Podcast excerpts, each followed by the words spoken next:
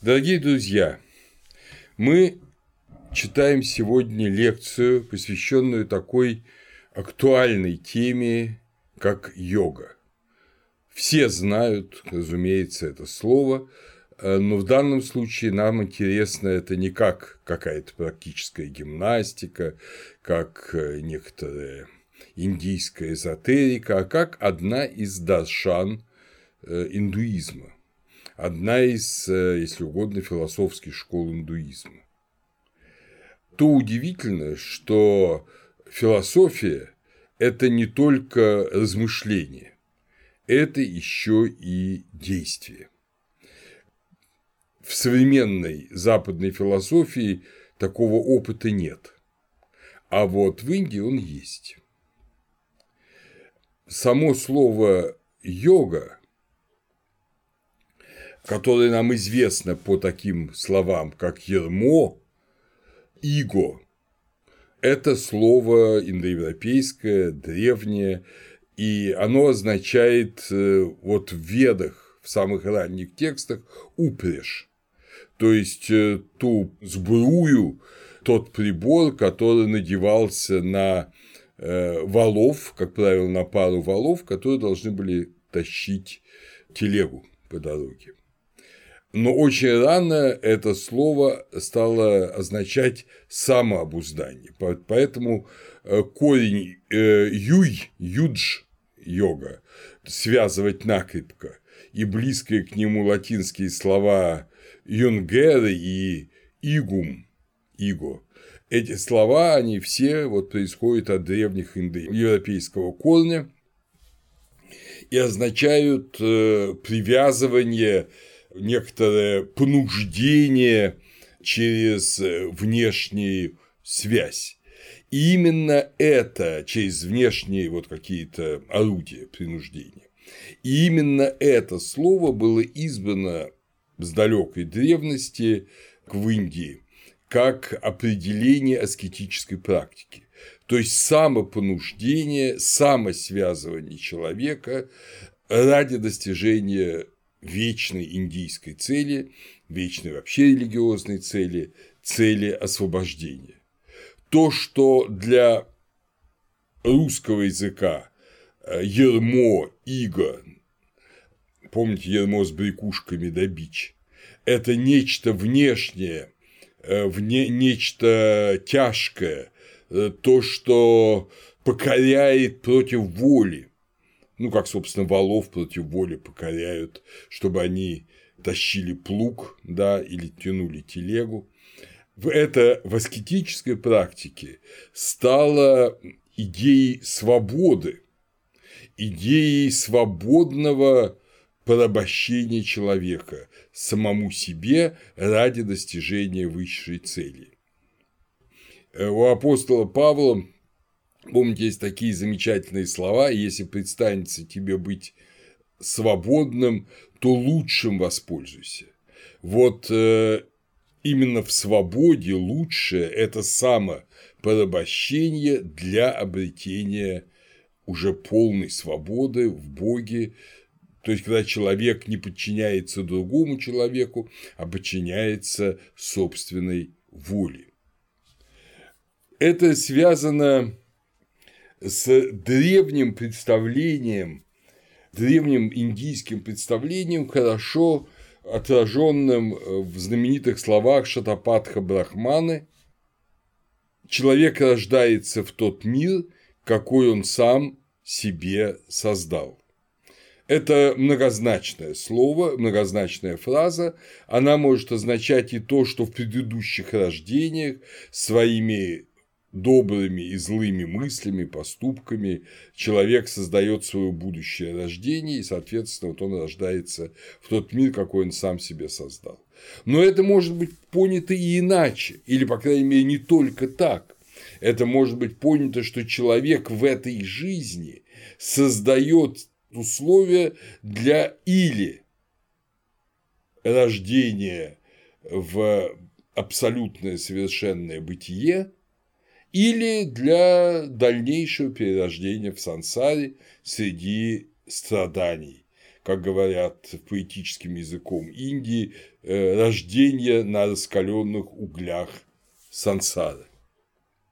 Так что слова эти, древние слова из Шатапатха Брахмана, Брахмана ста путей, они как раз говорят, что человек сам творец своего бытия и своего будущего. Никто другой его не может сотворить. Только он сам может себе создать или благо, или горе. И, в общем, нам эти мысли ведь близки. И, и вот, э, собственно говоря, йога – это средство родиться в тот мир, какой ты желаешь. Совершенный мир. И родиться еще в этой жизни. Быть тем, что называется джива мукти, то есть э, э, просветленным еще в этой жизни. Йога э, очень тесно связана с санхи. Вообще вот эта категория санхи-йога, вы это увидите сегодня в лекции, а напомню, что санхи – это предшествующая лекция, это, можно сказать, единое амбивалентное понятие. Мир Челиада определяет санхью как спасительный гносис, то есть познание, приводящее к спасению. Вот к тому самому рождению в благой мир, который человек сам себе создает. А йога – это созидающийся бок о бок с санки практическое учение. То есть не учение только познания, но и учение действия. Одно подпирает другое. Не может быть йога без санхи, ну и для очень многих в Индии не может быть санхи без йоги. Так не получится. Однако, если мы достаточно хорошо знаем, когда появились йогические трактаты, как и трактаты Санхи, то мы должны сказать, что сама традиция вот этого йогических упражнений, то есть вот покорение себе своего тела во всех его аспектах, от э, его физической плоти до его э, умственной деятельности, некоторые механизмы этого покорения, некоторые приемы этого покорения, они существовали очень-очень давно. В до арийской Индии, в Индии эпохи Махенджадара и Хараппа, я вам в свое время об этом рассказывал, есть э, находки изображений людей или божеств в йогических позах, классических йогических позах Индии.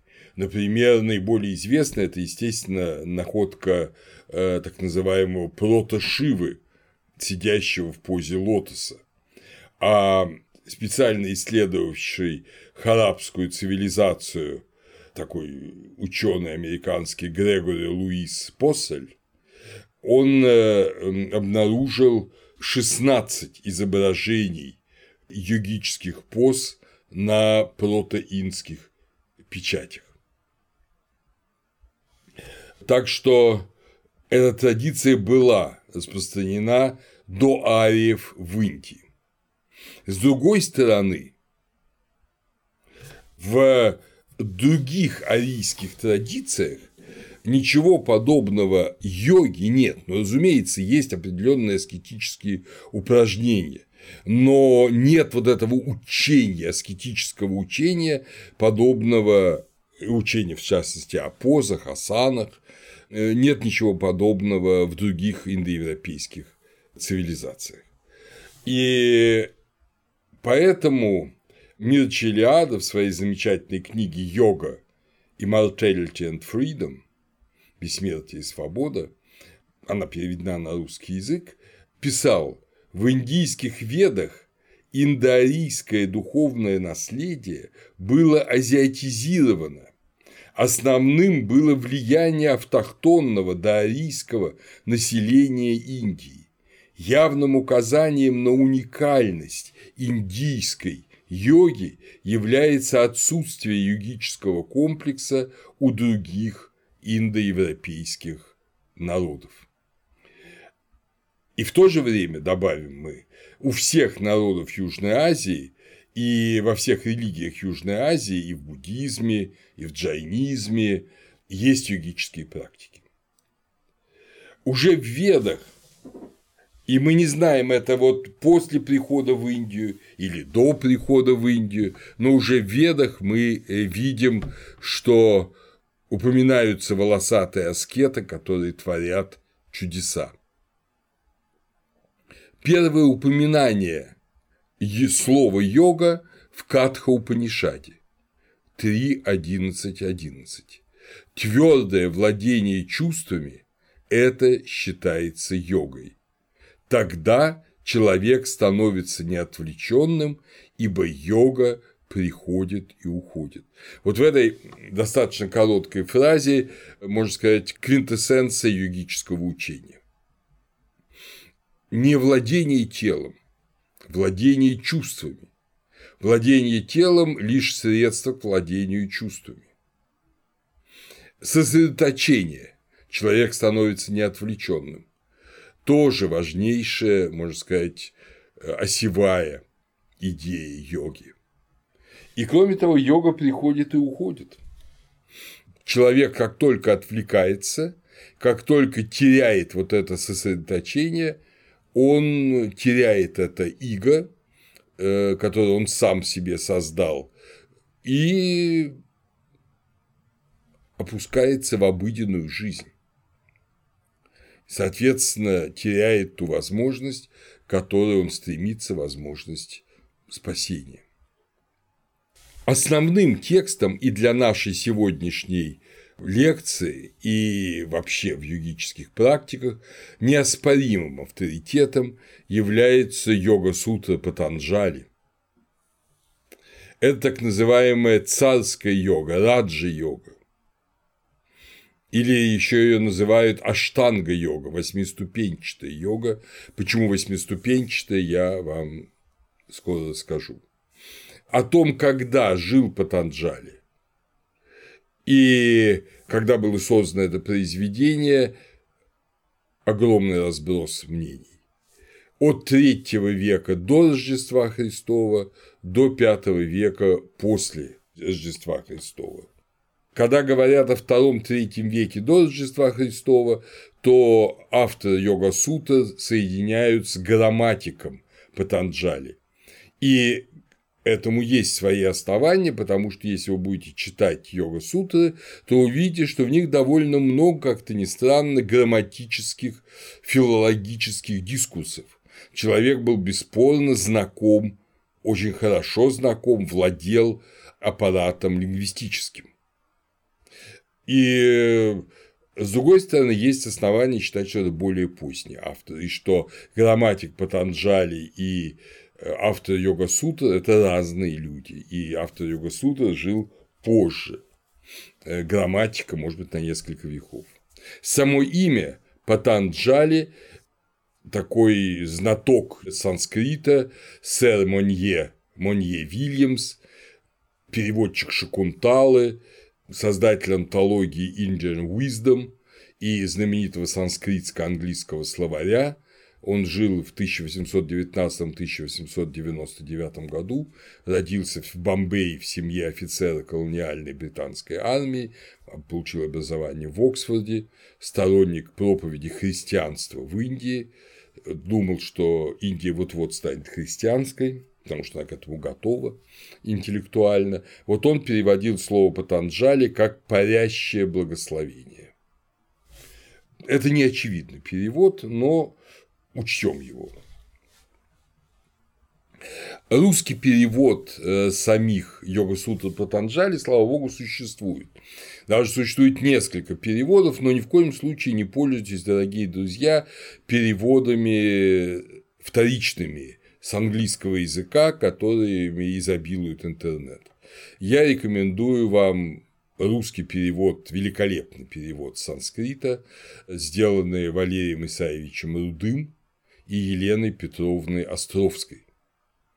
Не раз он переиздавался, это Санкт-Петербургская школа востоковедения, Институт востоковедения Санкт-Петербургский, И э, вы найдете, конечно, этот перевод в интернете. Я сам им пользовался сейчас, когда готовился к лекции. Это действительно и качественная, очень вводная статья, и очень хороший, я бы сказал, художественный перевод.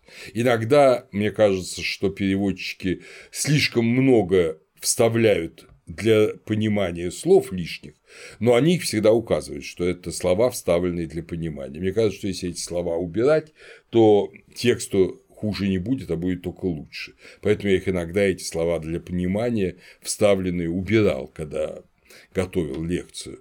Но в целом это очень хороший перевод, и вы им, конечно же, пользуетесь. Сам Патанджали э, начинает свои йога-сутры со слов, что он только собрал и обобщил уже широко распространенные практики. Он пишет сам э, вот, э, в самом начале, собственно, в первом параграфе, а йога-сутры состоят из четырех книг. И в каждой книге, естественно, она разбита на параграфы. Вот в первом параграфе первой книги он говорит, что его книга – это авторитетное учение, дающее изложение йоги. То есть йога уже существует, она широко практикуется, а он ее просто обобщает и э, излагает. В этой же книге Йога Сутра главнейший, как бы включенный в нее комментарий – это так называемая Вьяса Пхашья – Вьяса Бхашья связана с именем Вьяса. Вьяса – это легендарный мудрец, отец и Пандавов, и Кауравов, предок и Пандавов, и Кауравов, двух главных противоборствующих родов Махабхараты. И, конечно, это не тот Вьяса.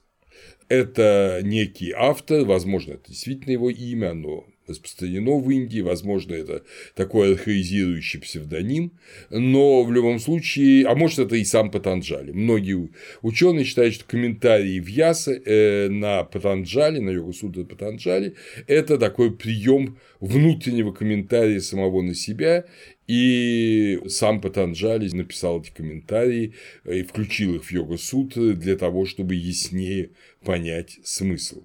Ни другие ученые считают, что комментарии были написаны через одно-три столетия после того, как были созданы сами йога-сутры Патанджали. Вообще, что касается индийских текстов и времени их возникновения, то мы давайте и здесь прислушаемся к мнению Мирчелиада, который много религии, собственно говоря, все религии э, основные описал э, в своем замечательном книге «История религиозных идей», но уж Индию он знал досконально. Он сам был йогическим аскетом. Он сам молодым человеком уехал в Индию учиться в Калькутту, а кроме учения в Калькутте он учился еще практически и даже там из одной жизненной драмы о которой был составлен рассказ Майтреи, вы узнаете, он уехал э, в Верховье Ганга, в Гималайи, и там действительно подвязался в аскетических упражнениях, ну, не очень удачно в конечном счете, был соблазнен одной красивой европейской женщиной, но неважно, он все равно многое знает теоретически и практически. И э, как бы там ни было, его мнение о вот индийской Вообще о йоге очень важно, потому что он ее знает из первых уст, как бы сам ее знает. И э, во-вторых, это важно потому, что ну, он учился прямо у индийских пандитов. И вот его мнение о хронологии. Оно довольно распространенное, но когда это высказывает знаток, это всегда полезнее. Иногда возможно, хотя в лучшем случае только приблизительно, определить время создания того или иного текста. Да и это становится возможным только с первых веков после Рождества Христова. Но практически невозможно установить хронологию философских воззрений. Короче говоря, тот факт, что религиозные и философские тексты брахманской традиции были созданы через несколько веков после жизни Гаутамы Будды, вовсе не означает, что они выражают взгляды, оформившиеся только в буддийский период. То есть, возможно, взгляды, в том числе и йогические представления, намного более древние, чем, ну, скажем, трактат Патанджали. И это так. В чем же главная, главная идея вот этой дуальности, этого дуплета санхья-йога? Для Индии это важная школа, потому что, как вы помните из лекции по Санхе, она утверждает, что мир реален и является длительностью. Мир не иллюзия. Время не иллюзия. Мир реален и является длительностью. Но этот факт важен для Пуруши, а о Пуруше, вы помните, в Санке много сказано было, пока он в неведении.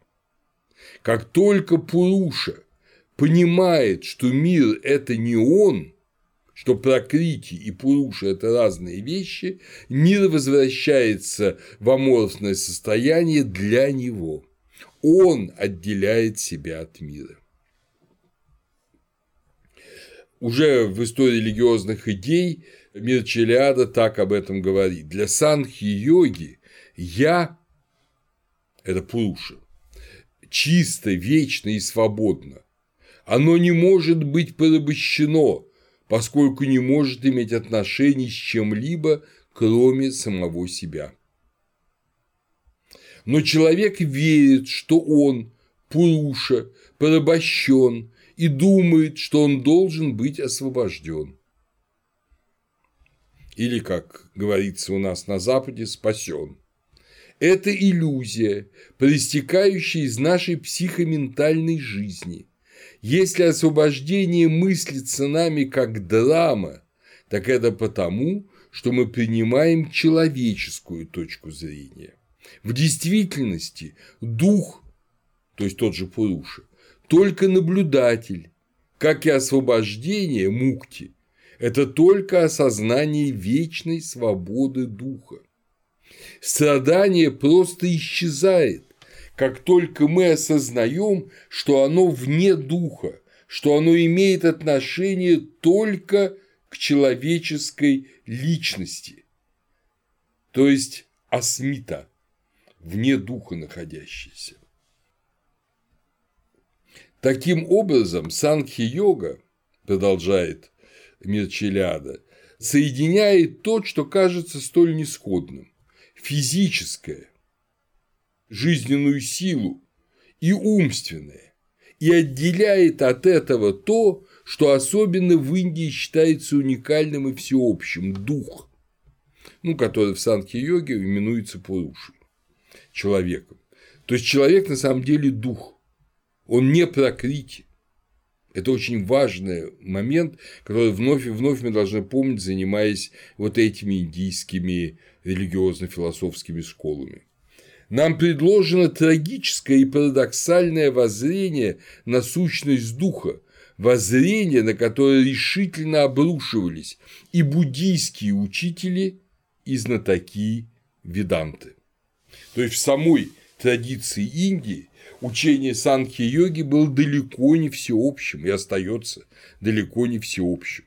Учение о том, что мир реален но ты не мир, отличает санхи-йогу и от буддизма, и от веданты, которой мы с вами скоро будем заниматься, делает это уникальным. Освобождение от мира, который реальность. Вот, собственно говоря, в двух словах цель комплекса санхи-йоги.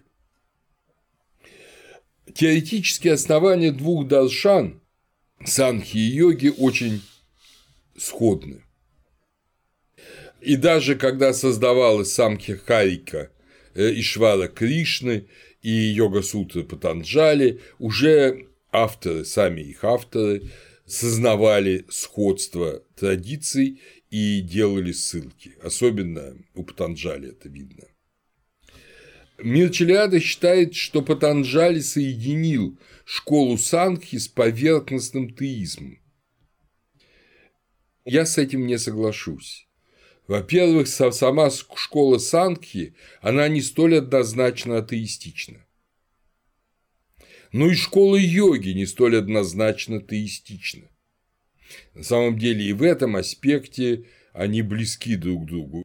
Вы помните, мы говорили о месте Ишвары в Санхе. действительно то, что различает две эти традиции, то есть никакого поверхностного теизма нет, есть своеобразный теизм. И об этом своеобразном теизме мы поговорим сегодня в конце лекции. Но обратите внимание, обычно профессора учат именно так. Санхья теистичный, йога теистичный признает Господа Ишвару. Это упрощение. Вот я сразу вам скажу, что это серьезное упрощение. Но в чем действительно отличие? Это в том, что Санхи считает, что освобождение можно достичь силой размышления.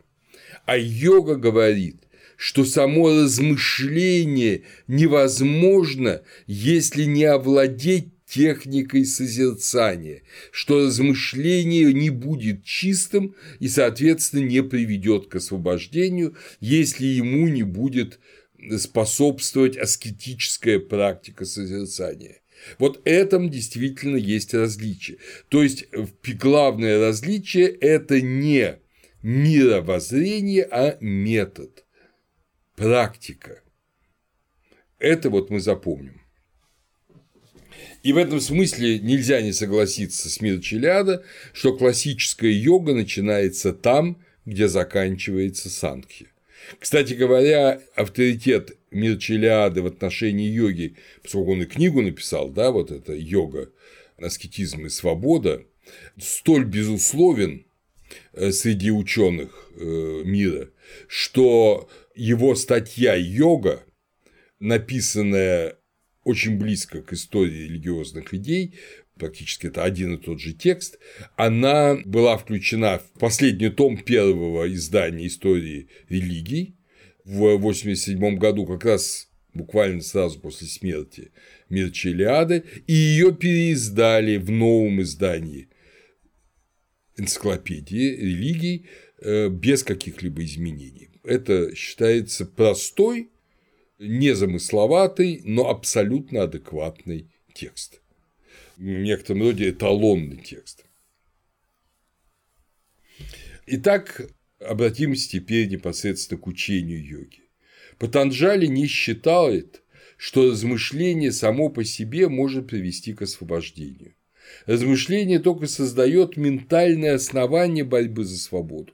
То есть размышление может привести человека к мысли, что надо бороться за свободу но свобода обретается аскетическими упражнениями и созерцаниями. Как сразу же после вот этого первого заявления о том, что он только обобщает, говорит Патанджали, йога есть обуздание волнений, присущих уму. Йога есть прекращение деятельности сознания, читтавритис, Читавритис буквально вихрей сознания. Вот прекращение вихрей сознания. Если вы на минуточку посмотрите на свое собственное сознание, вот буквально в течение там пяти минут на досуге проанализируете его, вы увидите, что оно плавает.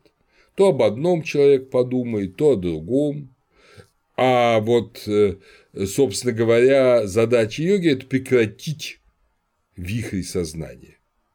Сознание должно быть сначала сосредоточено, ну а потом преодолено. Об этом мы поговорим. Но йога есть не стояние на голове и не какие-то там позы сами по себе, это чепуха. Это все очень важно временами в разных традициях, но не это цель, а цель прекращения деятельности сознания читавритис. Опыты сознания распадаются на три категории. Первый опыт – это ошибки и иллюзии обыденного сознания.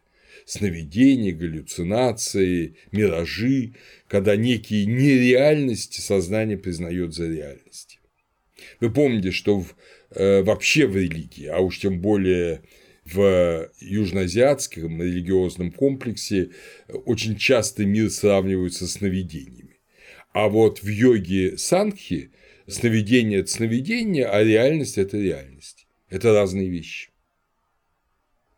И первый значит, уровень сознания – это ошибки и иллюзии обыденного сознания. сновидения, галлюцинации и тому подобное. Человек, который принимает сновидение за реальность или верит галлюцинациям, это, безусловно, больной человек.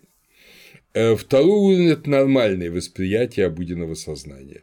Вот когда вы смотрите на человека перед вами, когда вы смотрите на обеденный стол, это вы видите реального совершенно другого человека и э, реальный обеденный стол. Вот. Это обычное нормальное восприятие.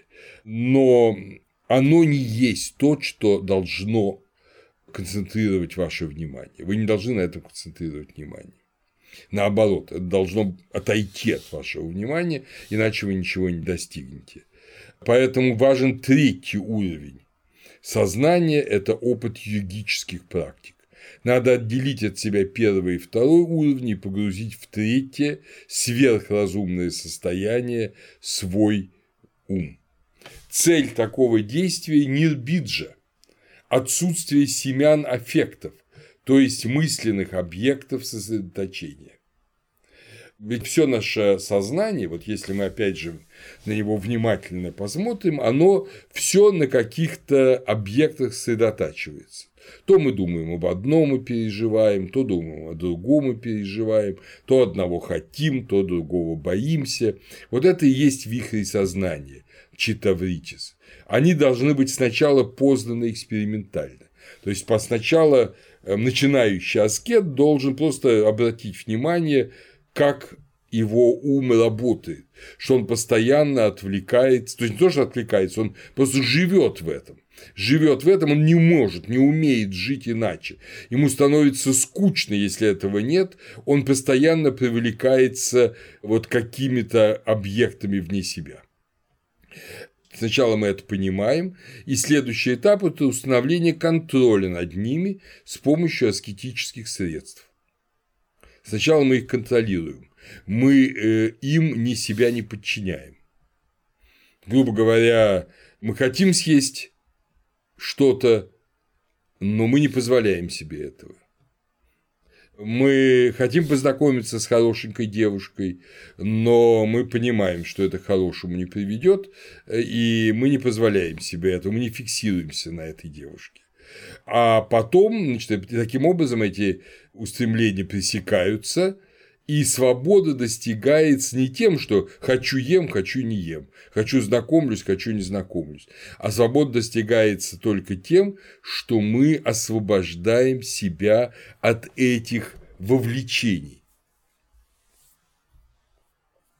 Кстати говоря, поэтому в индийской такой вот э, йога-санхе традиции боги невоплощенные Видека не могут обрести опыт, подобный человеческому, потому что они не имеют тел. И поэтому они обладают бытием низшим в сравнении с бытием человека, и поэтому не могут обрести полное освобождение. Именно наша связь с телом делает нас, с одной стороны, очень э, материальными и брутальными, а с другой стороны позволяет освободиться от этой материальности и брутальности. А там, где нет этой материальности и брутальности, там, где нет этих влечений, там не так фиксируется на этом внимание, и поэтому и, так, и не происходит освобождение. А все духовные вещи, там гордость, тщеславие, даже похоть, на духовных уровнях. Все это присутствует и среди богов, ну вспомните мифы и легенды Древней Греции, и это держит богов намного более низком уровне, ну это духи, естественно, чем человека. Человек выше этих существ. Причина читавритис, вихрей сознания, это невежество, незнание. В йога-сутрах об этом говорится так, в таком целом диалоге это 1.8. Заблуждение есть ложное знание, основанное не на собственной форме реального объекта. Вопрос, почему оно не является источником истинного знания? Ответ, потому что оно устраняется посредством истинного знания, ибо предметной областью истинного знания выступает то, что существует в действительности. В этом и обнаруживается противоположность истинного знания и заблуждения. Так, восприятие двух лун, ну, одной на небе, другой в луже, опровергается зрительным восприятием Луны как реально существующего объекта. Чувствуете, как это важно для Санхи? Скажем, Адвайтис сказал бы, оба восприятия – иллюзия. А вот нет, есть истинный объект – это Луна на небе, и есть ее иллюзорное отражение в луже. Это, я продолжаю цитату, это и есть то пятеричное неведение, о котором сказано. Неведение, эгоизм, страсть, ненависть. И инстинкт жизни – суть пять основных аффектов. Именно они обозначаются соответствующими именами – тьма, ослепление, великое ослепление, мрак и слепой мрак. Каждая из вот категорий, да, неведение, эгоизм, страсть, ненависть, инстинкт жизни имеет одно из этих определений. Ну, скажем, инстинкт жизни, да, это размножение, э, желание есть, пить, это слепой мрак, когда человек, в общем, живет как животное. Ненависть – это мрак. А там, предположим, неведение – это тьма. А эгоизм – это ослепление. Когда ты вот думаешь, весь мир воспринимаешь через себя, что мне хорошо, что мне плохо, что полезно, что вредно. Для этого последовательно разрушаются вот эти вихри сознания. А для того, чтобы они были разрушены, разрушаются источники этих вихрей сознания. Но не сами по себе, а в нашем сознании. И без практического действия такое разрушение невозможно. Без самоограничения одним размышлением ничего нельзя добиться, по мнению Патанджали. Вторая и третья книги йога-сутры главным образом посвящены описанию такой аскетической деятельности – очищения, телоположения, дыхания и тому подобное. Очевидное незнание может быть разрушено легко, скажем, незнание того, что Луны не две, что на самом деле Луна одна. Это может быть разрушено легко. Но оно, и это уже очень интересное, э, я бы сказал, у Патанджали, вообще в индийской мысли очень интересное психологическое суждение. Но вот это очевидное незнание будет замещаться более глубокими обольщениями, которые для простеца скрыты в подсознании.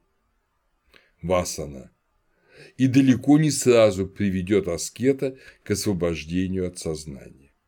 Выходящие из подсознания васаны очень трудно замечать и контролировать, но это важнейший момент йогической аскетики. Необходимо разрушить порочный круг сознания, подсознания, когда из подсознания в сознание все время всплывают образы на место отброшенных. Вы сами это хорошо знаете и легко проверите на тысячи примеров, что нам услужливое подсознание тут же дает некие замены того, что мы отвергаем, э, ну, как некие сознательные аффекты. Но в чем противоречие йогической практики, которая вот заметна со стороны? Йог должен концентрировать свое сознание на том, от чего надо освободиться. Он не отбрасывает их просто, а он их уничтожает внимательным пониманием, продумыванием. Но для того, чтобы идти дальше, надо просто их отбросить и забыть. Вот для того, чтобы вот эти васаны, вот эти э, скрытые формы подсознания уничтожить, Для этого рекомендуется сосредоточение на, на одном объекте – экограта. Это или материальный объект, ну, скажем, точка между бровами, кончик носа, какой-нибудь светящийся объект. Вы знаете, что это далеко не только йога, это, скажем, и среди христиан очень принято сосредоточение, скажем, на пламени горящей свечи, или мыслительный сосредоточение на каком-то мыслительном объекте, какой-то метафизической истине, или сосредоточение на Ишваре, на благом Господе. Экограта позволяет поставить под контроль два источника умственной активности – активность чувств и активность подсознания. Но такая концентрация невозможна без множества упражнений и техник, в которые вовлечены тело и физиологические процессы. Когда тело в неудобной позе, не очищено, дыхание не ритмизировано, экограта, напомню, сосредоточение на одном объекте, практически невозможно. Вот эти упражнения по сосредоточению они, собственно говоря, и составляют суть раджа-йоги. Это и есть восьмеричная йога, и эти упражнения именуются ангас – члены. Они могут считаться лестницей к освобождению. Какие же это ангас? Это есть всего Патанджали. Эта лестница начинается с самого простого. Первое – это яма, контроль, ну, самоконтроль. В чем он заключается? Начинающий должен воздерживаться от насилия, ахимса, ненасилия, должен воздерживаться от половых отношений. Это брахмачарья. Вы помните, что брахмачарья – это ученик Брахмана, который давал обет безбрачия. Вот здесь брахмачарья – целомудрие, как говорится в йога-сутрах, полный контроль половых органов и скрытых потребностей. Третье – это сатья, правдивость, опять же, как э, в йога-сутрах, имея в виду благо всех живых существ, надлежит говорить правду. Никогда не говорить ложь. Это апариграха, нестяжательность, неприятие даров. Ну, естественно, все формы коррупции отменяются. Это астея, отказ от воровства. Воровство есть беззаконное присвоение чужого, объясняет э, Патанджали. Эти качества отличают вставшего на путь йоги от человека с улицы, который, понятно, ведет себя прямо противоположным образом. И соврет при случае, и поблудит при возможности, и когда есть необходимость, и насилие применит, да что греха таить, и украдет, и взятку возьмет или даст – так что, если не отказаться от вот этих, как бы мы сказали, слабостей и не встать на путь самоконтроля, все дальнейшее бессмысленно. Всего дальнейшего просто не, не, не будет. Второй этап – это самообуздание, ньяма. Первое – это шауча, чистота, внешняя пища, там чистая нечистая пища, развлечения и прочее, и внутренняя чистота, которая есть очищение сознания. Очень интересный момент чистоты, вот очень интересный момент ньямы – это 2.40 у Патанджали, да, вторая книга, 40 стих. Отвращение к собственному телу и нежелание контакта с другими телами. Понимаете, все мы, как говорит опять же апостол Павел, любим свое тело. А вот здесь отвращение к собственному телу и нежелание контакта с другими телами. Ну и понятно, твое тело для йогина – это лишь э, аппарат для восприятия аффектов и, естественно, действий в соответствии с аффектами. Поэтому он тебе только мешает, это не ты. Твое тело – это не ты, это не Пуруша. И это нечто, вот, что э, наоборот тебя привязывает к тому, к чему ты не должен быть привязан. Ну и понятно, тем более контакт твоего тела с другими телами – это еще больше тебя оскверняет и привязывает. В ньяме тоже там пятеричная ньяма. Второе – это в ньяме – это сантоша, удовлетворенность. Отсутствие желания присвоить больше того, что насущно необходимо. Понимаете, если при яме ты отказываешься от присвоения, то при ньяме ты отказываешься от желания присвоить. Ты можешь уже не присваивать чужое, но тебе очень хочется. Вот побороть это желание – это следующий этап. Третий момент в ньяме – это тапос, подвижничество, это сватхи, изучение шастр, об освобождении или повторение первослог, повторение манта, это четвертый принцип. И, наконец, пятый очень важный принцип Ньямы – это э, Ишвара Пранитхама, преданность Богу, посвящение всех своих действий высшему наставнику. Вот Бог опять нам нужен, видите, в йоге. То есть ты уже не для себя делаешь, а все, что ты делаешь, ты делаешь для Бога. Вы, если проверите это на себе, то вы убедитесь, как мало вы действуете в соответствии с ньямой. Патанджали объясняет, каким бы ни было счастье в чувственном мире, и каким бы ни было высшее блаженство богов, и то, и другое несравнимы даже с одной шестнадцатой частью блаженства, обретаемого при устранении желаний. Значит, первая яма – борьба с желаниями, яма – устранение желаний.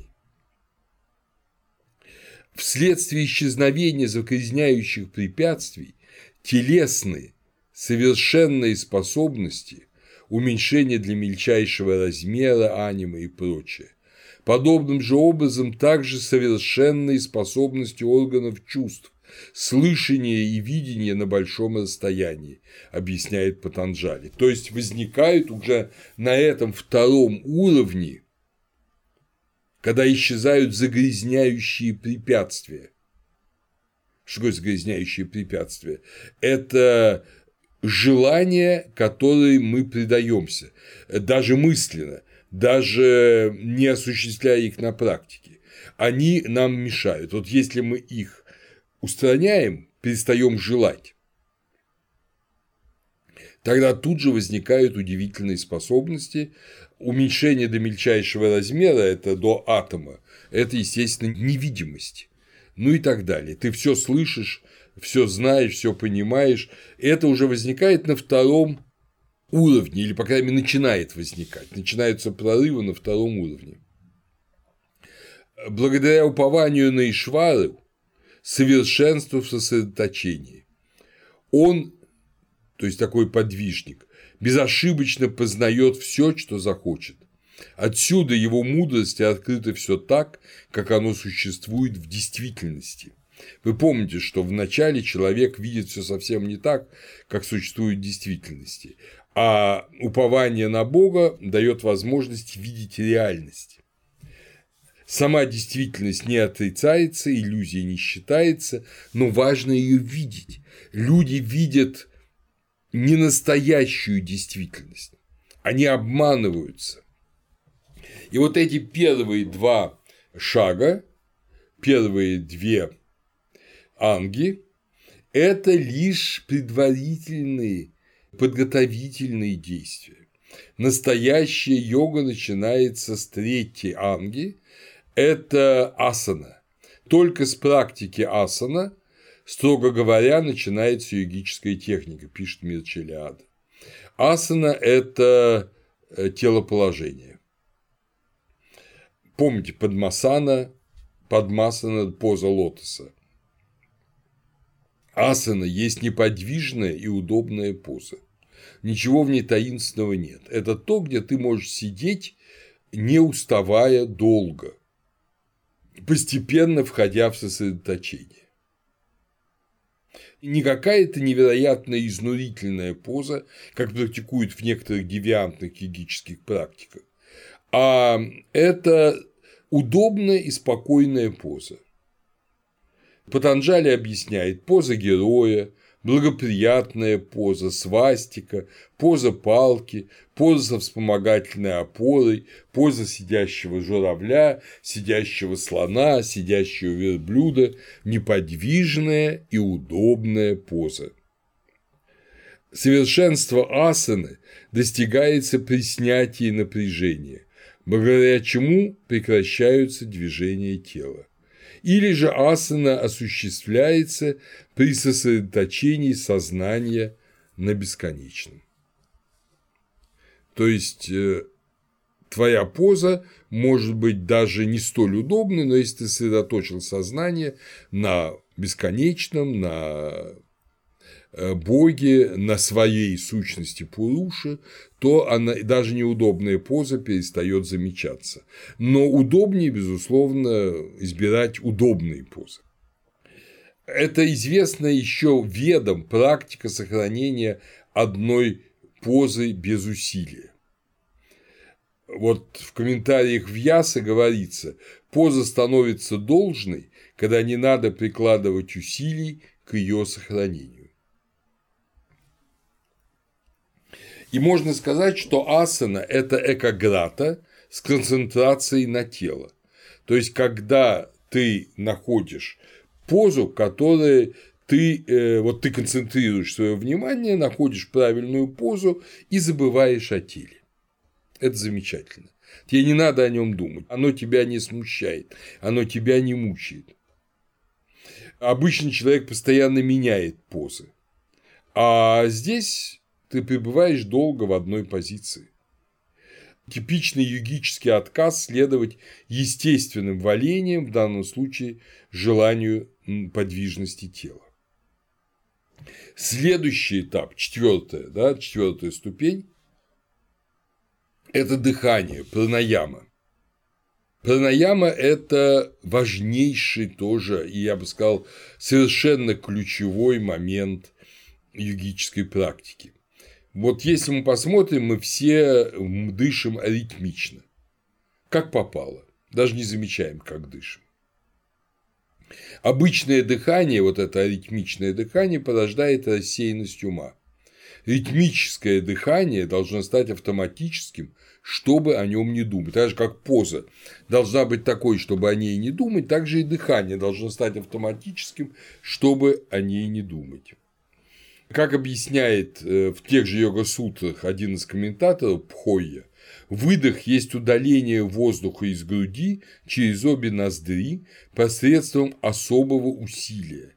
Его удержание есть пранаяма. То есть пранаяма – это состояние между выдохом и вдохом. Мы выдохнули, вы выдохнули, но вы не вдыхаете сразу. И вот это состояние между выдохом и вдохом и называется пранаямной. Значит, прана, да, это вдох, а пана – выдох, а вот пранаяма – это состояние между ними. Прекращение движения вдыхаемого и выдыхаемого, то есть отсутствие того и другого, и есть пранаяма, объясняет Патанджали 2.49. Такая связь ритма дыхания состоянием сознания экспериментально была найдена йогинами в глубочайшей древности. Она давала возможность сохранить ясность ума даже в состоянии сна и иных состояниях, когда у обычных людей происходит отвлечение сознания. Вот многие из нас с вами, страдая от, может быть, бессонницы, знают разные способы там подсчета слонов, повторение какого-то стиха, может быть, молитвы, и когда, наконец, вот эта молитва, там, скажем, начинает нарушаться, ты засыпаешь. А вот у йогина совершенно не так.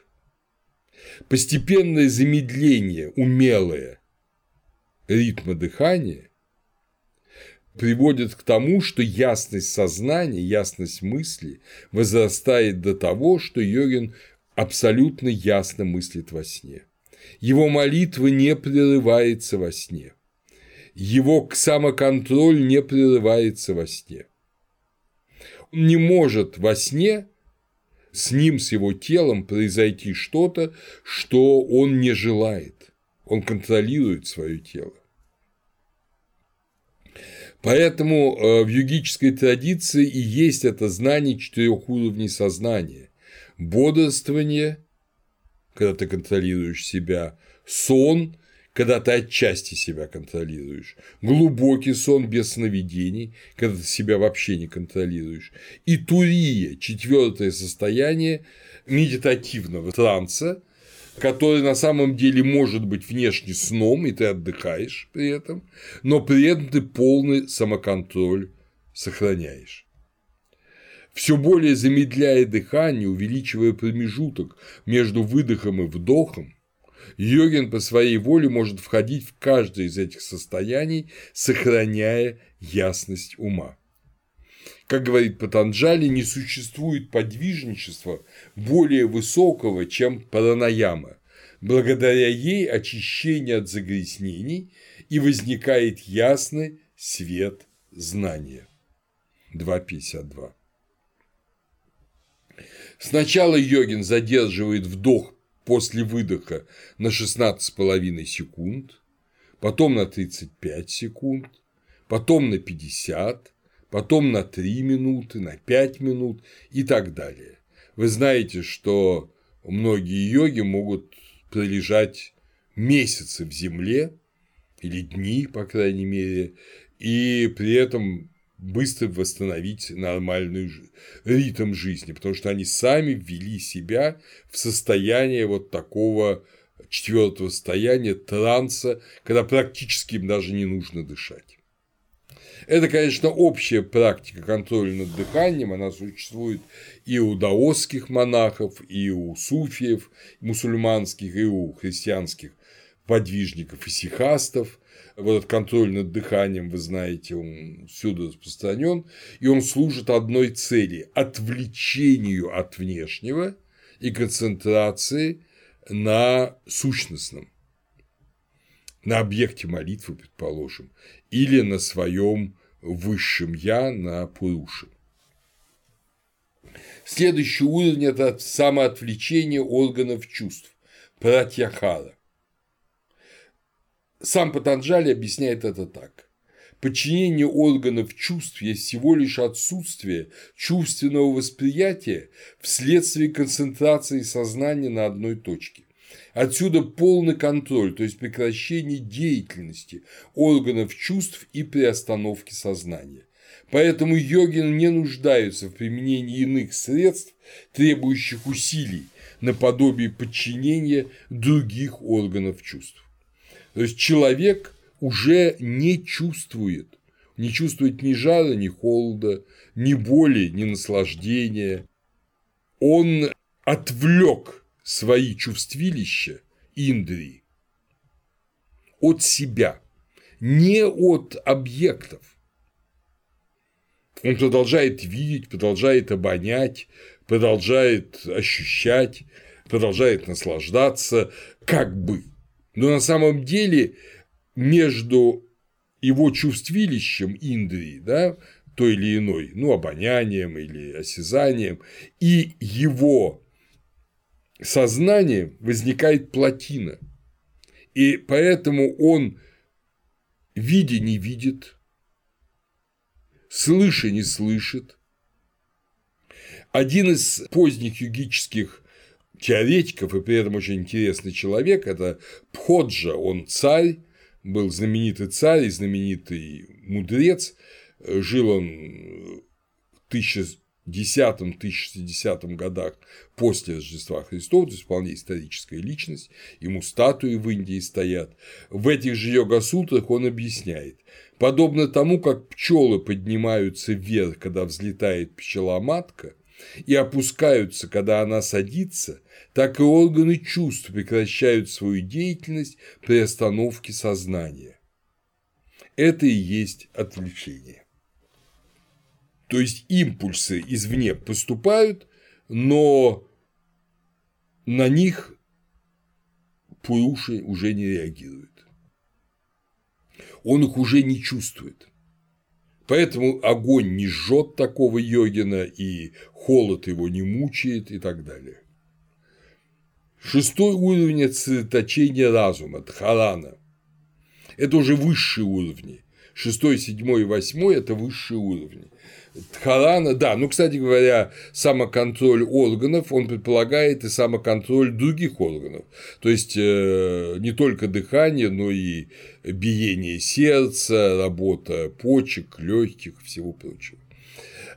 Дхарана Патанджали объясняет, это сосредоточение разума. Концентрация есть фиксация сознания на определенном месте. Концентрация есть фиксация сознания по способу деятельности на пупочной чакре, на лотосе сердца, на лучезарном в голове, на кончике носа и на прочих подобных местах на теле или же на внешних объектах. Погружение ума в сердце, известное исихастом, это одна из форм дхараны для йогина так же, как и концентрация на пламени свечи и на всем остальном. За сосредоточением разума следует тхьяна – созерцание, видение того, что уже не видит человек с улицы вообще. Патанджали объясняет, созерцание тхьяна есть сфокусированность однородных состояний сознание на вот этом месте, там на сердце, на свечении твоей голове или что-то еще. А Вьяса продолжает объяснять сфокусированность сознания на созерцаемом объекте, находящемся в данном месте, однородное течение содержаний сознания, не нарушаемое другими содержаниями. И есть тхьяна, то есть созерцание. Но вы понимаете, это 3.2 йога сутры. Вы видите, что все сложнее и сложнее нашим теоретикам йоги, тому же Патанджали или Вьясе, объяснять нам вовне эти реальности, описывать их словами. Но они пытаются это делать. И мы тоже должны пытаться это понять. Наше сознание неоднородно. Вот на уровне Дхьяны оно становится однородным. Оно уже не делится на сознание того или другого, высшего или низшего, левого или правого, хорошего или плохого. Оно все концентрировано в одной точке. В сущности, какая это точка, это не так важно, потому что для йогина самое главное – концентрация сознания а не устремление сознания к чему-то. Как раз устремление сознания – это страсть, и это не нужно. Концентрация – последняя ступень перед распадением. Тхьяна позволяет проникнуть внутрь объекта. Такое проникновение в сущность объекта, объясняет мир Челиада, особенно сложно объяснить. Его не следует понимать как поэтическую фантазию или как интуицию в трактовке Анри Бергсона. Йогическое созерцание отличает ясность сознания и произвольная длительность, которая остается в воле самого йогина. В одном из своих художественных произведений, о котором я расскажу чуть позже, Мир Челиада описывает постепенное развитие йогической практики. Э, это именно художественное произведение, вполне, вполне себе повесть. Ее события происходят в Румынии межвоенной, но там человек, который встал на этот путь, в какой-то момент он может, например, находясь в своей комнате, где он совершает эти э, упражнения, э, в основном пранаямы, он может, тем не менее, путешествовать где угодно – и в своем саду, и в других местах Бухареста, и э, заходить в комнату, где спит его жена, которая видит какие-то сны, и он видит ее сердце, видит состояние ее духа. Это все происходит, а он остается в своей комнатке, и он все это замечает. И, наконец, это последнее – это растворение личности самадхи. Соединение, самадхи – это соединение, всеобщность. Чтобы не путать со с понятием тхарана – соединение, мир Челиады переводит самадхи словами conjunction или энстасис. Энстасис – это связь, входящая внутрь. Мы знаем слово экстасис, экстаз, да, это выход из себя – а энстасис – это вхождение в себя, состояние, в котором сознание понимает суть любой вещи. Это, если угодно, осознание вещи в себе, сварупа, да, если использовать кантианскую категорию. И это сознание растворяется в вещи. Оно вот это сложно, конечно, говорить, не то, что сознание одно, а вещь другое, как в нашем мире а это сознание и вещь становятся одним целым, потому что иначе вещь в себе познать невозможно. Иначе можно познать вещь для, для нас. А вещь для себя, или как правильно бы перевести Канта, вещь сама по себе познается вот только в самадхи. Сам Патанджали говорит об этом следующим образом, и это, конечно, не самое простое место, но его важно процитировать, чтобы мы увидели, что такое самадхи. Созерцание тхьяна есть сфокусированность состояний, сознание на этом месте, на этой точке. Сфокусированность сознания на созерцаемом объекте в данном месте – однородное течение содержаний сознания, не нарушаемое другими содержаниями, и есть дхьяна, то есть созерцание. Именно оно, высвечивающее только объект, как бы лишенное собственной формы, и есть самадхи.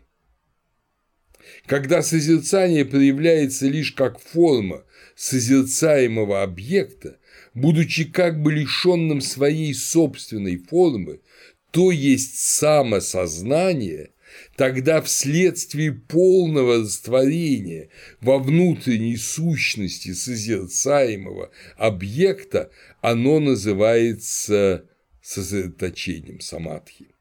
Эти три – концентрация, созерцание и сосредоточение – ну так переводит э, Рудой Островская, взятые вместе суть самьяма, Самьяма – это вот высшее состояние соединения трех последних категорий.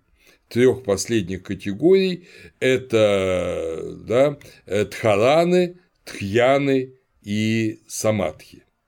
Вот соединение трех этих категорий именуется в йогической аскетике самьяма. Кроме того, Самадхи – это состояние, которое раскрывает в себе свою высшую сущность, то есть Пурушу. Самадхи разделяется на самадхи, которое достигается методом фиксации и сосредоточения внимания на внешнем объекте, сам праджната самадхи – или самадхи, который чистое сосредоточение, без внешнего объекта.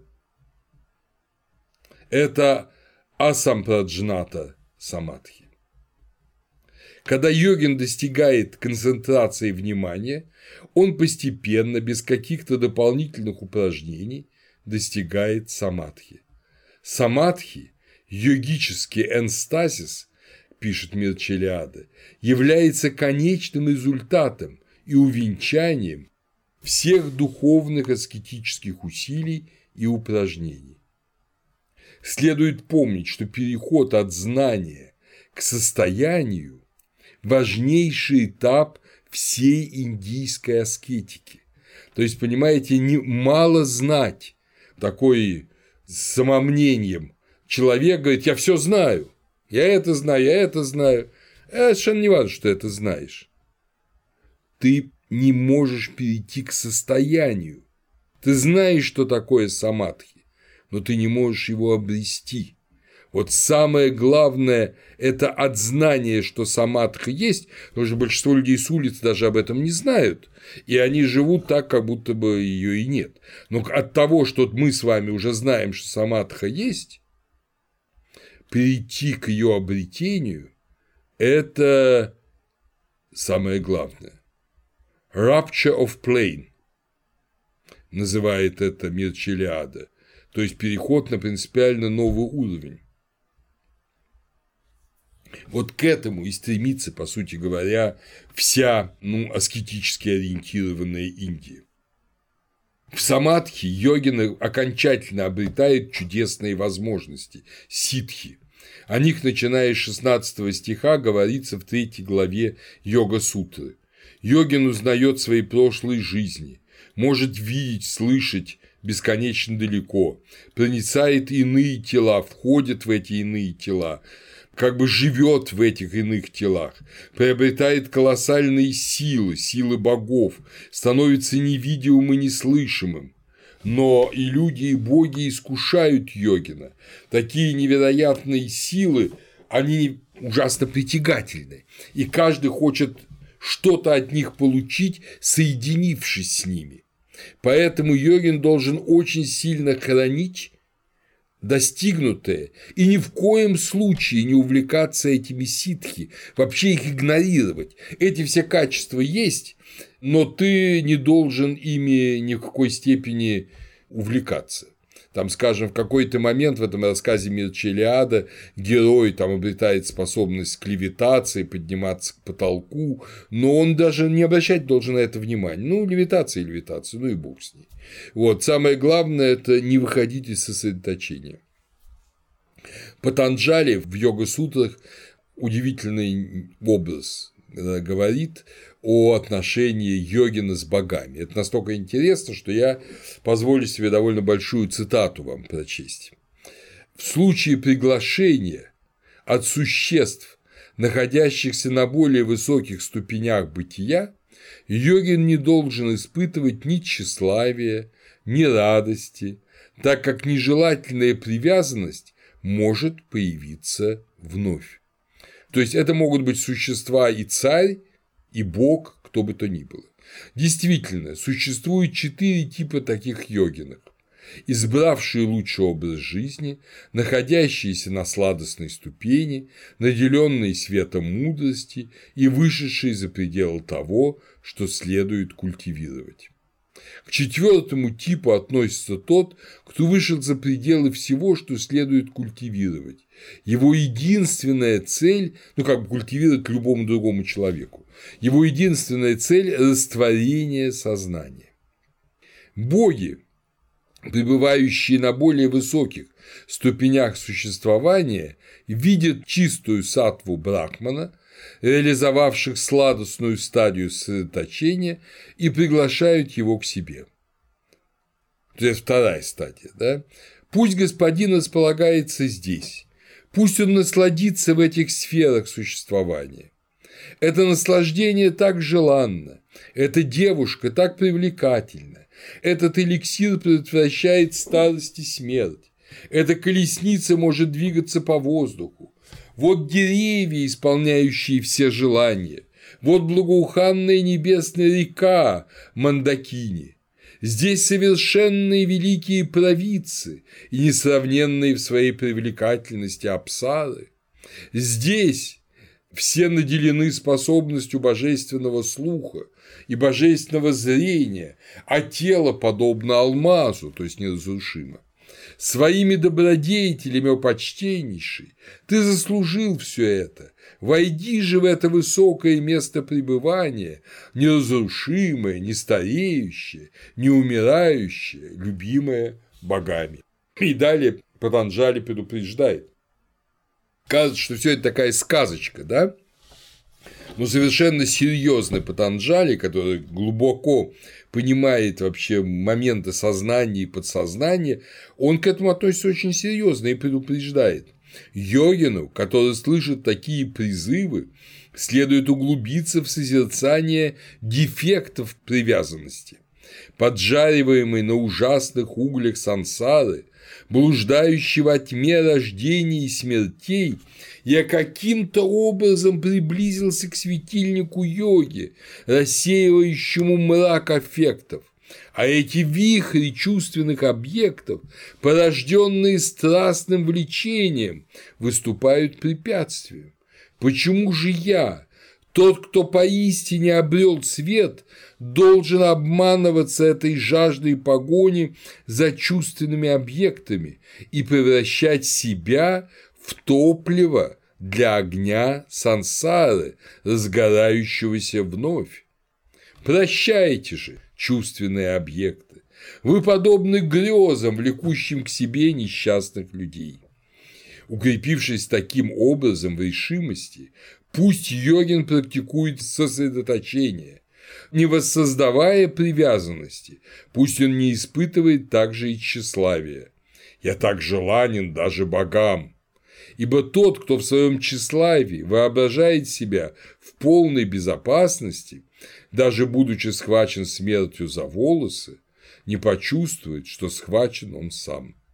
И тогда беспечность, которая ищет его слабые места и которой надлежит постоянно остерегаться, вырвавшись на волю, разбудит аффекты, отсюда вновь возникнет нежелательная привязанность. Вот так Патанджали объясняет, что не надо увлекаться почестями ни богов, которые тебе предлагают боги, которые предлагают тебе цари и вообще всякие властимущие существа. Следует иметь в виду, что боги остановились, так и не достигнув полного освобождения, и манят человека, также не достигши, не достичь его, растворившись в чувственном. После того, как человек избежал этих искушений, происходит разрушение впечатлений, самскара, всех превходящих умственных состояний, виджнана пхикшу. Результатом становится исчезновение всех кармических сил, накопленных йогином в прошлых рождениях. И это происходит уже без воли самого йогина автоматически. То есть, если ты волей преодолел соблазн, разрушение последствий всех твоих прошлых жизней происходит автоматически, само собой. Йоген преодолевает двойственность бытия и небытия, длительности и вневременности, жизни и смерти, объекта-субъекта. Сознание свободы недостижимо в мире людей или в мире богов, но только в абсолютном бытии, только в Брахмане. То есть свобода как свобода в Брахмане. Это очень важная особенность Индии. В Индии свобода как выход из мира. Полный и абсолютный. Тогда свобода. Свобода аскета. На Западе свобода как пребывание в мире в соответствии с божественной волей когда ты свободно совершаешь свои поступки в соответствии с божественной волей и не становишься рабом греха, рабом желаний, и тогда ты остаешься в этом мире. Вот видите, мы с вами уже невольно переходим к некоторому сравнению. Но пока подождем этих сравнений, пока еще немножко, это последние уже моменты, поговорим о йогических процессах.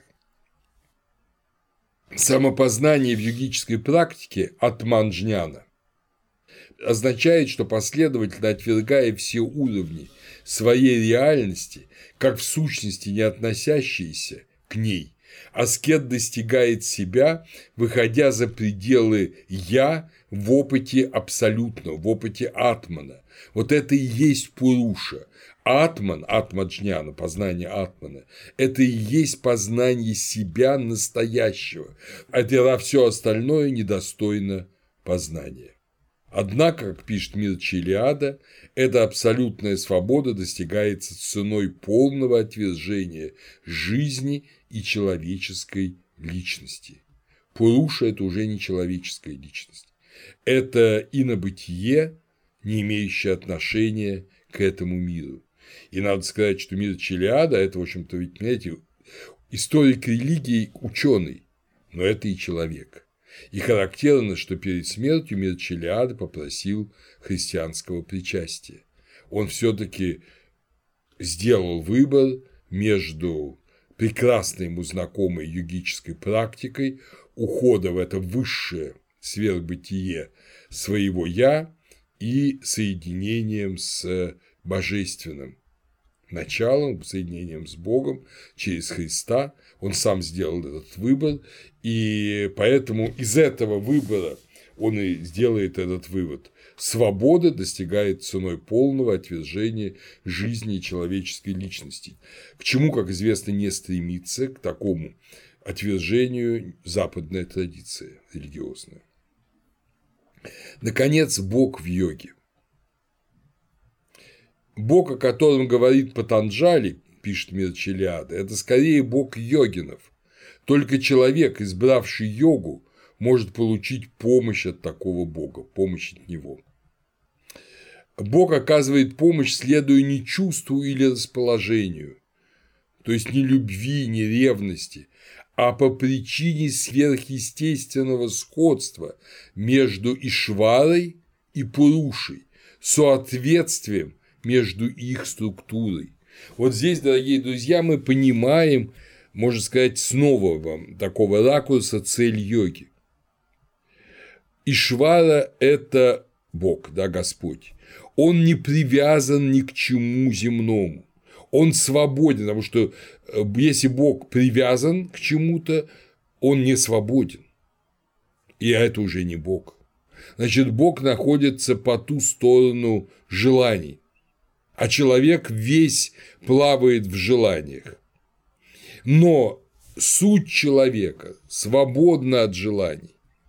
И задача йоги – освободить человека от желаний, освободить определенными методиками Пурушу от Пракрити, и тогда Пуруша станет подобным Ишваре, станет соответствующим Ишваре, станет таким же, как Ишвара. Произойдет не растворение человека в Боге, а, если угодно, осознание человеком, что он Бог. Но это невозможно на самом деле без вот этого отсечения всего, что есть в человеке человеческого. И тогда Ишвара будет, а Ишвара будет ему помогать, Господь ему будет помогать подниматься, если он решил встать, если он решил стать подобным Богу, Бог будет ему помогать. Но для этого необходимо расчеловечивание. Само понятие Ишвары Господа отсутствует в трех ведах, и он впервые упоминается шесть раз в Адхарва Веде, пишет Гонда в своей книге Change Continuity in Indian Religion. В ранних Упанишадах и в Бхагавад-гите, о которой мы еще скажем сегодня, Ишвара уже высшая цель для тех, кто ищет освобождение от страданий. Патанджали указывает, благодаря упованию на Ишвару совершенство в сосредоточении. И, и объясняет, Ишвара есть особый Пуруша, не затронутый аффектами, то есть желаниями, кармой, созреванием и следами. Аффекты – это неведение и прочее. Карма – благие и неблагие действия созревание их плод, скрытые следы бессознательные впечатления, оставляемые такими действиями. И все они, существуя лишь в сознании, приписываются Пуруши, ибо он и есть тот, кто наслаждается их плодом. Это подобно тому, как победа или поражение, зависящие от участников битвы, приписываются их господину. Тот же, кто не затронут таким опытом, и есть Ишвара, то есть особый Пуруша. Тот, кто не наслаждается и никогда не наслаждался подобным образом. Задается вопрос, я продолжаю цитату, это 1.24, это же диалог, но в таком случае существует множество кевалинов, множество освобожденных, достигших состояния абсолютной обособленности, говорит собеседник Патанджали. То есть, ну, в соответствии с Санки так и есть, да, множество пуруш. И Патанджали, э, тот, кого он цитирует, говорит, Действительно, они обрели состояние абсолютной обособленности, разорвав тройные путы. Ишвара, однако, никогда не был связан с таким состоянием в прошлом и не будет связан в будущем, хотя предел прошлой зависимости освобожденного может быть познан в случае с Ишварой это не так. И если возможен предел будущей зависимости для растворенного в первопричине, то для Ишвара это не так. Он всегда освобожденный, всегда Ишвара. То есть, если для йогина возможно вспомнить свои прошлые рождения, где он еще не был йогином, подвижником и освобожденным, и возможно для йогина опять впасть в состояние соблазна и растерять то, что он обрел, то для Ишвара это невозможно. Он всегда Ишвара. На это скептический собеседник задает вопрос, есть ли достоверное доказательство этого вечного превосходства Ишвары, обусловленного тем, что он обладает высочайшей сущностью, или же такое доказательство отсутствует? Его достоверное доказательство – священные тексты. Но в таком случае, что является достоверным основанием священных текстов? Вот такой вопрос уже, я бы сказал, за гранью. Да, но вполне законно, индийцы его не боятся. Их основание, отвечает Патанджали, в высочайшей сущности, поскольку и священные тексты, и превосходство ряда положено высочайшей сущности и швары, их связь не имеет начала во времени. Отсюда следует, что он всегда Ишвара, всегда освобожденный. И это его высшее могущество не имеет ничего равного себе или превосходящего. Прежде всего, оно не может быть превзойдено другим высшим могуществом, ибо если бы существовало нечто превосходящее его, то оно было бы им самим. Поэтому тот, в ком реализован высший предел могущества, есть Ишвара. Не существует также и другого высшего могущества, равного ему. То есть всемогущий может быть только один. Почему? Объясняю. Когда двое равных говорят об одном и том же желаемом объекте, пусть он станет новым, пусть он станет старым, при достижении успеха одним безграничная воля другого столкнется с противодействием, и он окажется ниже. Кроме того, невозможно получение одного и того же желаемого объекта двумя равными одновременно, ибо это противоречит смыслу. Следовательно, тот, кто обладает высшим могуществом, которому нет равного или превосходящего его, и есть Ишвара, он особый Пуруша, то есть он особый человек. Это очень-очень-очень важно. То есть Дальше Патанджали говорит, Ишвара – это учитель мудрецов глубочайшей древности, ибо Ишвара не связан узами времени. Ишвара не извлекает пользы для самого себя. Его цель – приносить пользу живым существам, при разрушении Кальпы, то есть э, мира, и великих разрушений Вселенной, наставлением в знании дхарами я поддержу существа, вовлеченные в круговорот бытия. И, соответственно, было сказано, первый мудрец, принявший творящую форму сознания, Бхагаван, высочайший Риши и сострадание изложил учение о Сури, исполненному желания узнать. Он, этот учитель, также и древних, ибо он не имеет временных различий. И древние учители различаются по времени, но он, кому временные характеристики неприложимы, является учителем также и древних. Подобно тому, как он совершенен по абсолютности формы существования при начале данного творения, точно так же его следует рассматривать и при начале прошлых творений, его выражение – священный слог «Ом». Постепенно идея Ишвары, идея Ишвары усиливается – йогических практиках э, в IX-XVII веках после Рождества Христова. Мы видим, как возрастает роль Ишвары в комментариях Вачаспати Мишры, Виджняна Пхикшу, а Нилакантха вообще учил, что Ишвара притягивает к себе йогина как магнит притягивает железо. Логика и опыт йогина – отвергают множество совершенств и отсюда почитание Ишвары. Теоретически Ишвара не нужен. Каждый сам себе кивалин, каждый сам себе освобожденный, совершенный Пуруши, но он опытно познан йогинами. Йогин понимает, что есть некая субстанция, некая сила помимо него, которая ведет его этим путем восхождения к самадхи, к йогическому совершенству. Он освобождает Ишвара, йогинов, дарует им самадхи. Поэтому он введен по Танжали и в Ясы в систему, и поэтому постепенно его роль возрастает. Это не наивный допуск. Вообще здесь о наивности речи нет. Это намного более важная вещь. Это опытное знание того, что существует помимо тебя.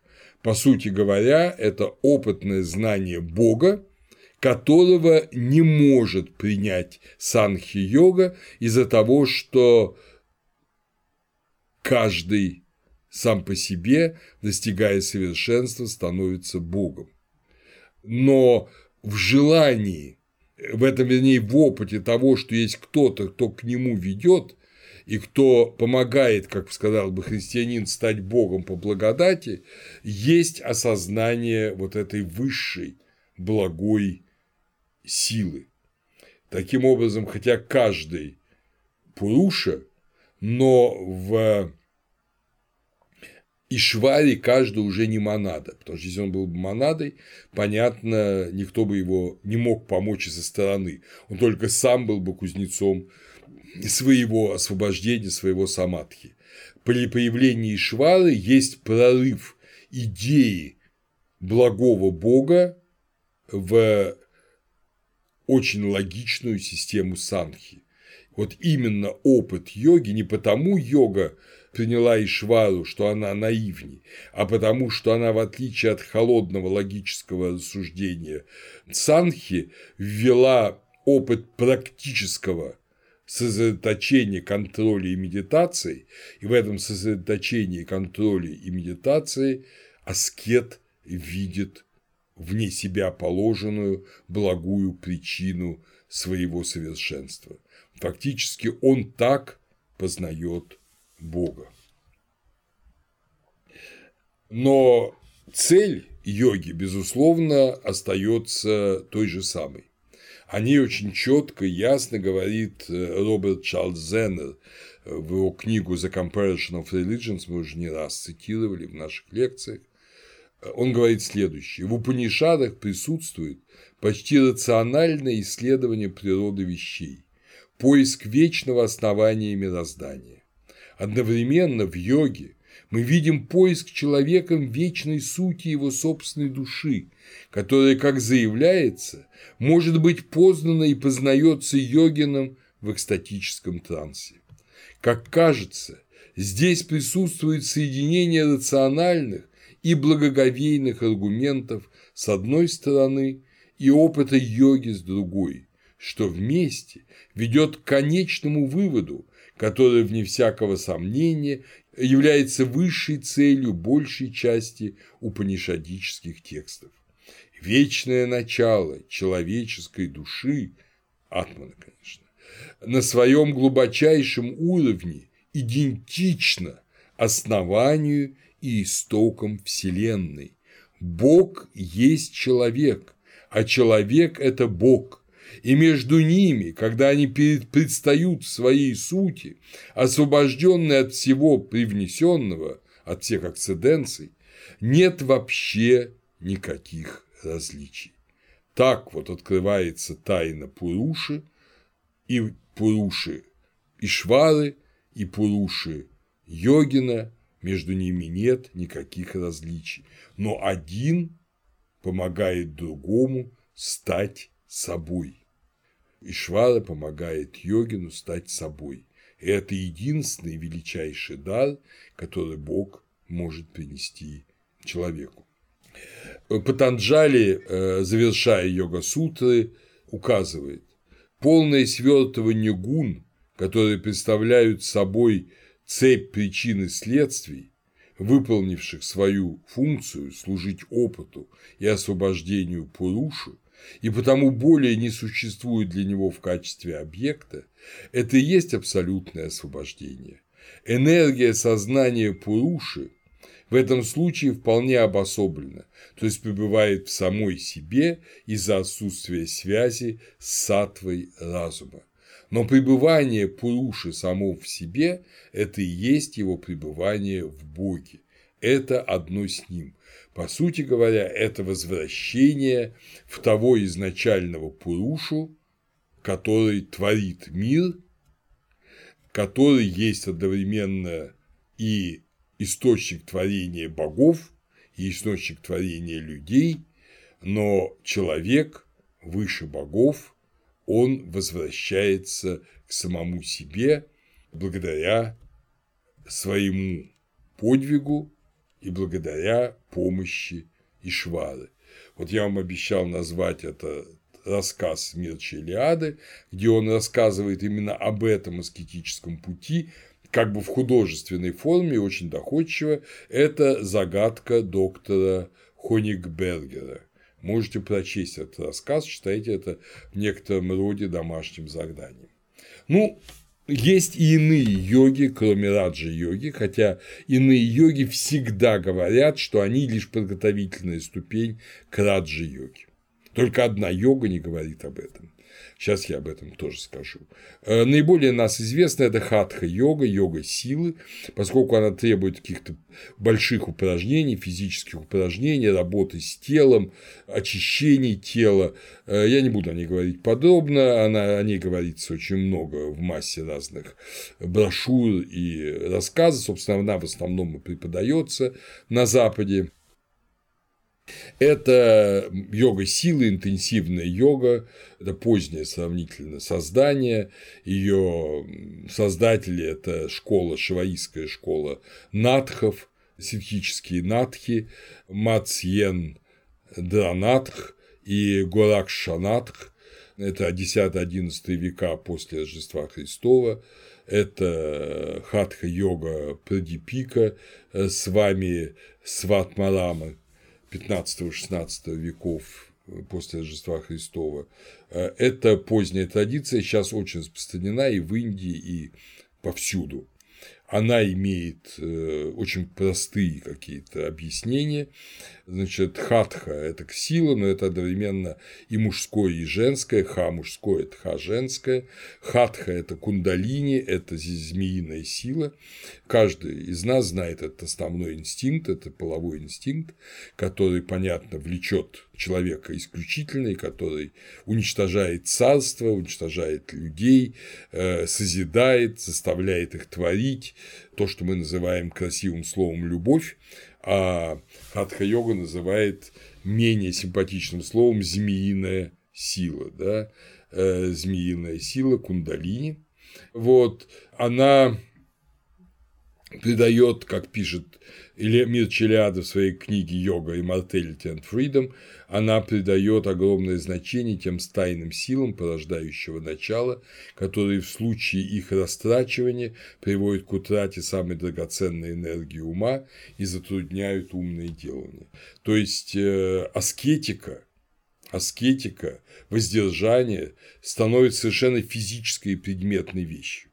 Уже как бы давно наш с вами хороший знакомый Хари э, в Шатака Троями сказал, до той поры сияет счастливцем свет безупречного знания, пока не застилает его бахрома ресниц, прикрывающая кокетливые очи красавицы. И, собственно говоря, э, главная идея хатха-йоги – это подъем кундалини, вот этого мощнейшей вот этой энергии, размножение половой энергии, подъем через несколько уровней, несколько чакр, колес на высший уровень, на уровень темени, это Сахасара, Сахасара, э, и тогда человек достигает самадхи. Вот как поднимать кундалини до Сахасары – это огромная теория, она начинает совершенно примитивных физиологических вещей, скажем, не извергать семя, а наоборот, чтобы семя поднималось к мозгу. И то же самое и у женщины менструальная жидкость раджас, которая тоже должна не вытекать и подниматься. Для этого даже используются особые позы типа випарита карани, там, когда человек стоит на голове ногами вверх.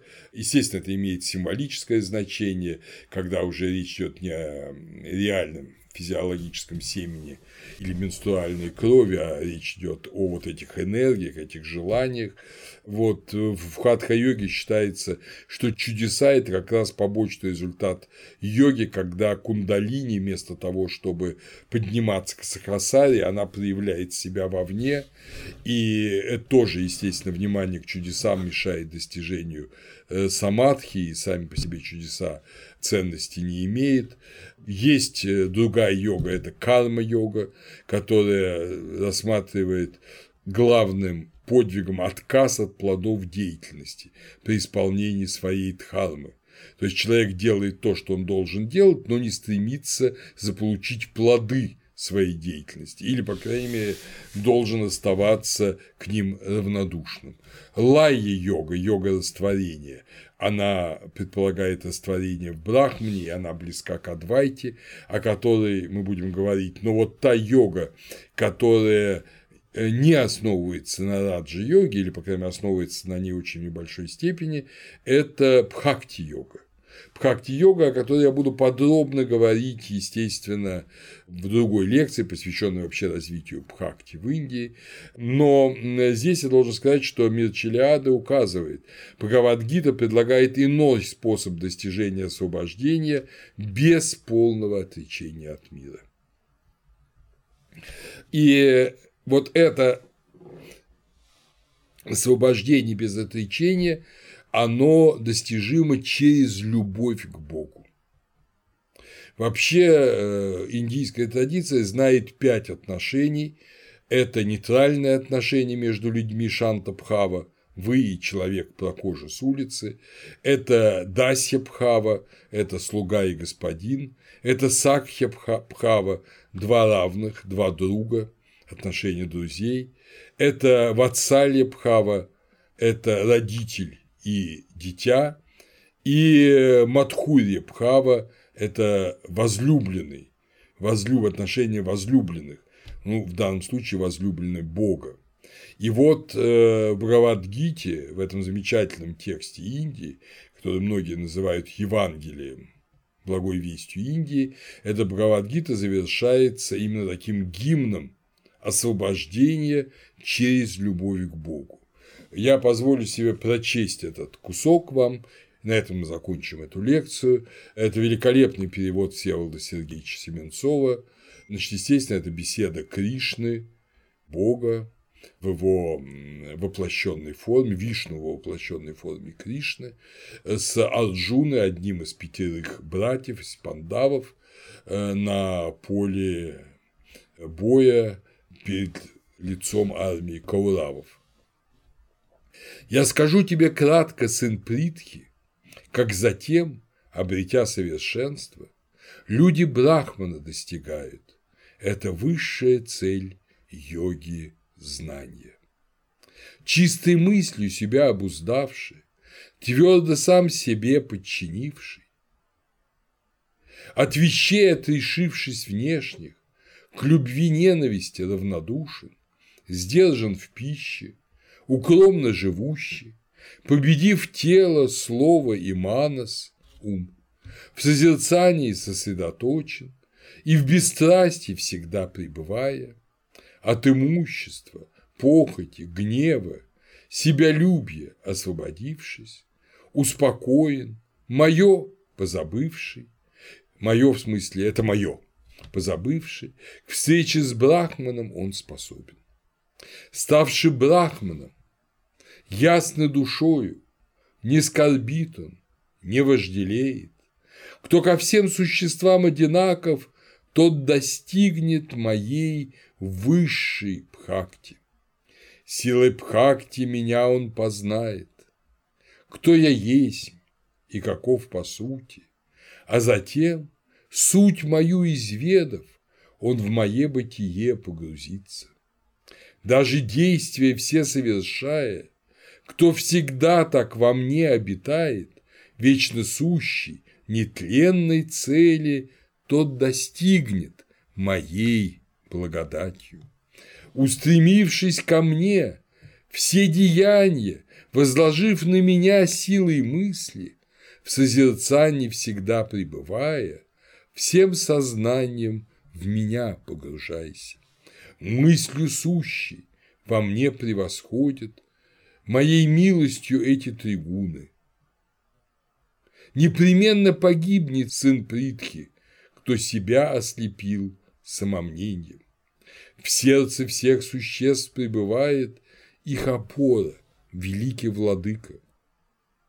Он вращает их майей своею, как колеса в послушной машине. Только в нем ищи утешение всей душою своей, сын Кунти. Его милостью ты достигнешь высшей цели – умиротворения. Партха, ныне ты знаешь, что знание, что таинственней тайн сокрытых, так обдумай его всесторонне, а затем поступай, как желаешь. Ныне слушай высшее слово. Вот моя запредельная тайна.